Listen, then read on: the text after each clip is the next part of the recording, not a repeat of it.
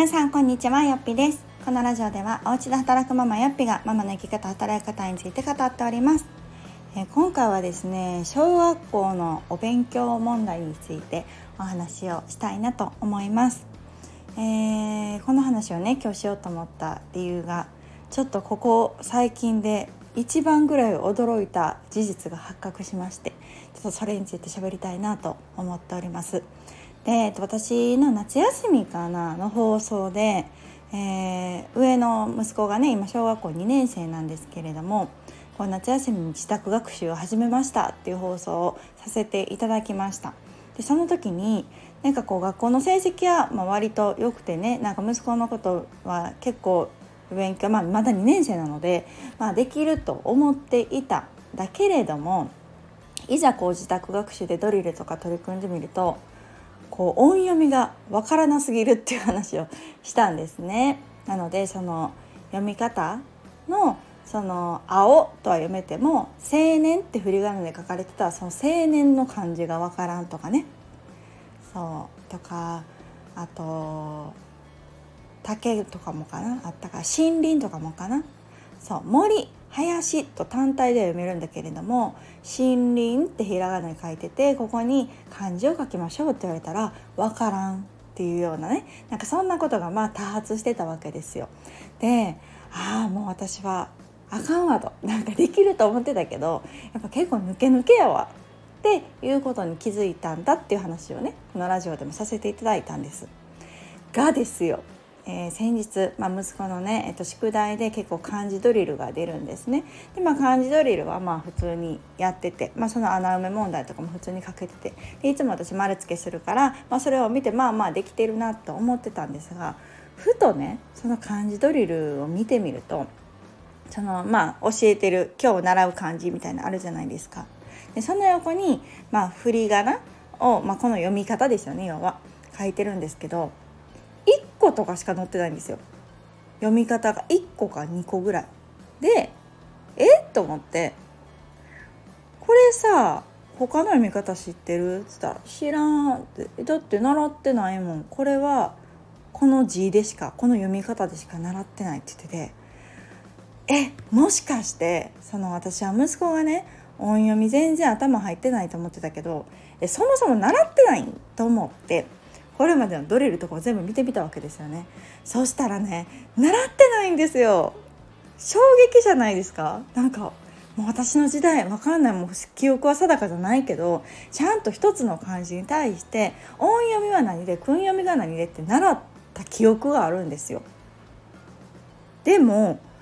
今はそのドリルにすら書いてないっていうかもう「オン」とか「くん」とかすら書いてなくってこの漢字はこう読むんだよっていうのが1個だけ書いてるみたいな状態なんですね。だからその息子に「音読み」って言っても「音読みって何?」って言うしでこの他の読み方はって言ってもこれしか習ってないっていう言葉が「いや嘘やろ」って言ってたけど嘘じゃなかったんです。なんか衝撃じゃないですか？でえこれはうちの小学校だけかと思って いろいろこうねそれ気になって見てみるとどうやらなんか今教えないところが多いらしいですね。1年特に12年生のうちはもう1個だけの読み方だけむしろなんかその読み方っていうかその漢字を覚えるために一つの漢字と一つの読み仮名を覚えるみたいな段階らしくってまあ衝撃でした。びっくりしません？あ習えへんねやじゃあいつ習うんと思って。もうその漢字自体は1年生2年生で習ってるわけですよ。じゃあプラスアルファの音読みっていうのをいつ習う機会があるの？と。ね、3年生4年生だったら両方習っていくのかもしれないけどもうすでに習った漢字の音読みとかは果たしていつ学ぶんだろうか？みたいな謎がちょっと私に残っていて。あーなんかそっかと。まあちょっと息子ごめんって感じだったんですけど でも一般のね市販のドリルとかにはまあもちろんその音読みを使った熟語とかも載ってるわけですよ。なので、まあ、正確に言うとその音読みを習ってないっていう意味ではなくってまあその漢字のまあ最も読まれる読み方ですよね。それを習ってるって感じやから、まあ、やっぱ訓読みが多いじゃないですか日本なので。なので訓読みがほとんどだから、まあ、どうしても自然とこう音読みを習わないっていうようになってくるっていう話なんですけど。でもいやそうかと思って。いやこれをやっぱりこう補填をやっぱり家でしんとあかんなってすごく感じました。もちろんね学校教育がどうこうっていうわけじゃないんだけどでも学校で習わんことって結構あるなっていうところ。でしかもこういう結構大事な読み方っていうところが習えへんねやって思うと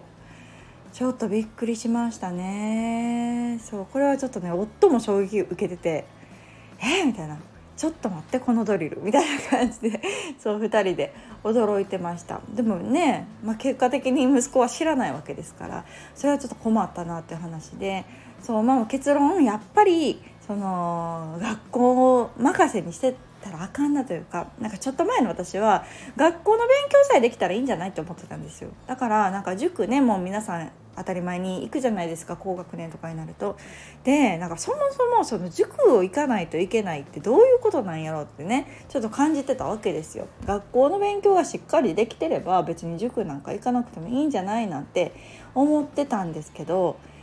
どうやらそうじゃないかもなんて ちょっと思い出しましたね。なのでその100あったら100多分教え教えるとか学校で習うわけじゃないんやなっていうのは結構衝撃事実でもしかしたらその100あるうちの60ぐらい学校で習って残り40ぐらいと60のちょっと足らずを補填したりするのが塾の役目なのかしらとかねあとはまあプラスアルファあの受験する子とかねあの習うなるとかプラスアルファで勉強するんでしょうけどそうじゃない子たち中学受験をしなくても塾に行くっていうのはああもしかしたら今の時代はスタンダードなのかもなんて思うとちょっとこう恐ろしく おぞおぞっとしましたね。なんかああそうかって衝撃でした。うんねなんかね、まあ、時代もあるかもしれないけど私はねあのゆとり世代なんですよなので本当偉そうなことは言えないかもしれないんですけれども今のね子たちの方がお勉強量も多いかもしれないし多分大変なこともあるんだろうなとは思うんですけれどもでもやっぱり漢字の読み方ぐらいはなんかしっかりマスターしてほしいななんて思って、まあ、今回たまたまねええと思ったんですけどこれからね4年生とか5年生になってくるとなんか私も教えれないようなことも絶対増えてくるでしょうし知らないこととかねなんかまあ時代も変わればっていうところもあるんでしょうけれどもちょっと衝撃事実でございました。まあ、なのでね、まあ、これがその一般的なドリルも、まあ、1年生2年生はまだ読み方1個しか習わないよとかであればねいいと思うんですけどもいや普通の世に出てるドリルではバンバン書いてますよねみたいな なのでなんで学校でやるね教科書というかその補填するドリルは書いてないんだろうというところがちょっと不思議ではあったんですけれどもそうそら習ってなかったら分からんわなと思ってでもやっぱり意外と音読みを使う熟語って多いなと思うしやっぱ3年生4年生ってその1年生2年生で習った漢字がこう応用されたりするじゃないですか。そうでそういう読み方とかね部首になったりとかするからやっぱりこの基礎である12年生っていうものが抜けてたらやっぱりちょっとそらつまずくやろなと、うん、小学校ってね結構なんか34年生でつまずくなんて聞くんですけれどもそのなんでつまずくかっていうとやっぱり12年生が抜けてるからっていうのはやっぱ改めて感じますね。なんかやっぱりその学校で教えてもらっても一回ねそれは教えてもらって100%完璧にできりゃいいんでしょうけれどもやっぱり子どもも抜けがあるし得意不得意もねあったりとか、まあ、大人でもね一回聞いただけで完全になんか覚えれないじゃないですか。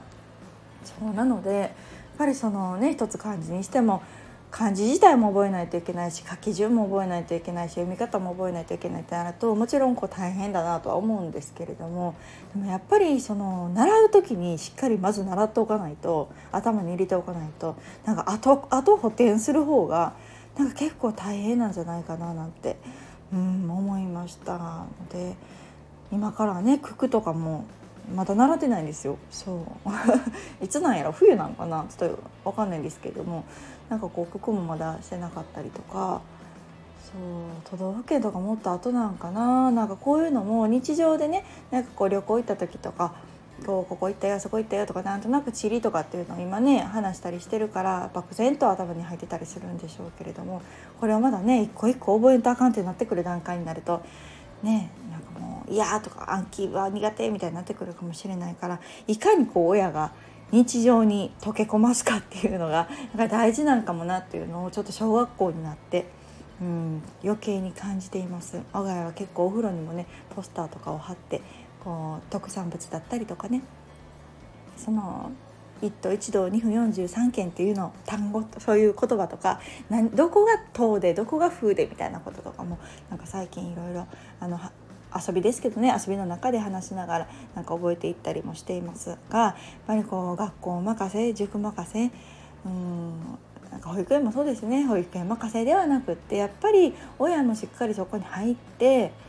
うんどこまでその子供が理解しているのかとかどこが足りないのかとかどこをこう補填していかないといけないのかっていうことを親も知っておかないといけないしそれを補填するための時間確保っていうのもやっぱり課題、うん、まだまだ親がやる必要があるなっていうのを感じましたね。うん、今はあの宿題もねあのお家で見てて毎日丸つけも私がしてるから学んだなくねここが分かって分からんのかっていうのを把握できてるつもりではあるんですけれどもうんね今振り返ってみると学童行ってた時はね学童でやって帰ってきてたからあできてるわって思ってたけどもしかしたら抜けもあったんかななんてねあの結果ができてたらいいっていうわけではなく。しっかりその子が理解できるかっていうところまでなんかこうまだまだね2年生言っても2年生なのでなんか見ていかないとダメだなっていうのを改めて感じた出来事でもありました皆さん小学生のお子さんはもちろん皆さんどうでしょうか？音読みとか習ってます全部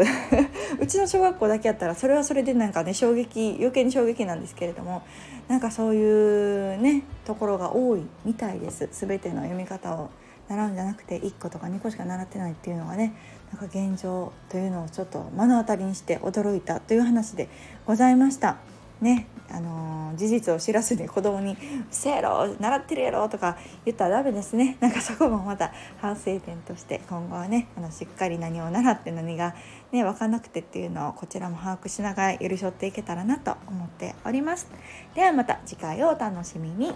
さよなら。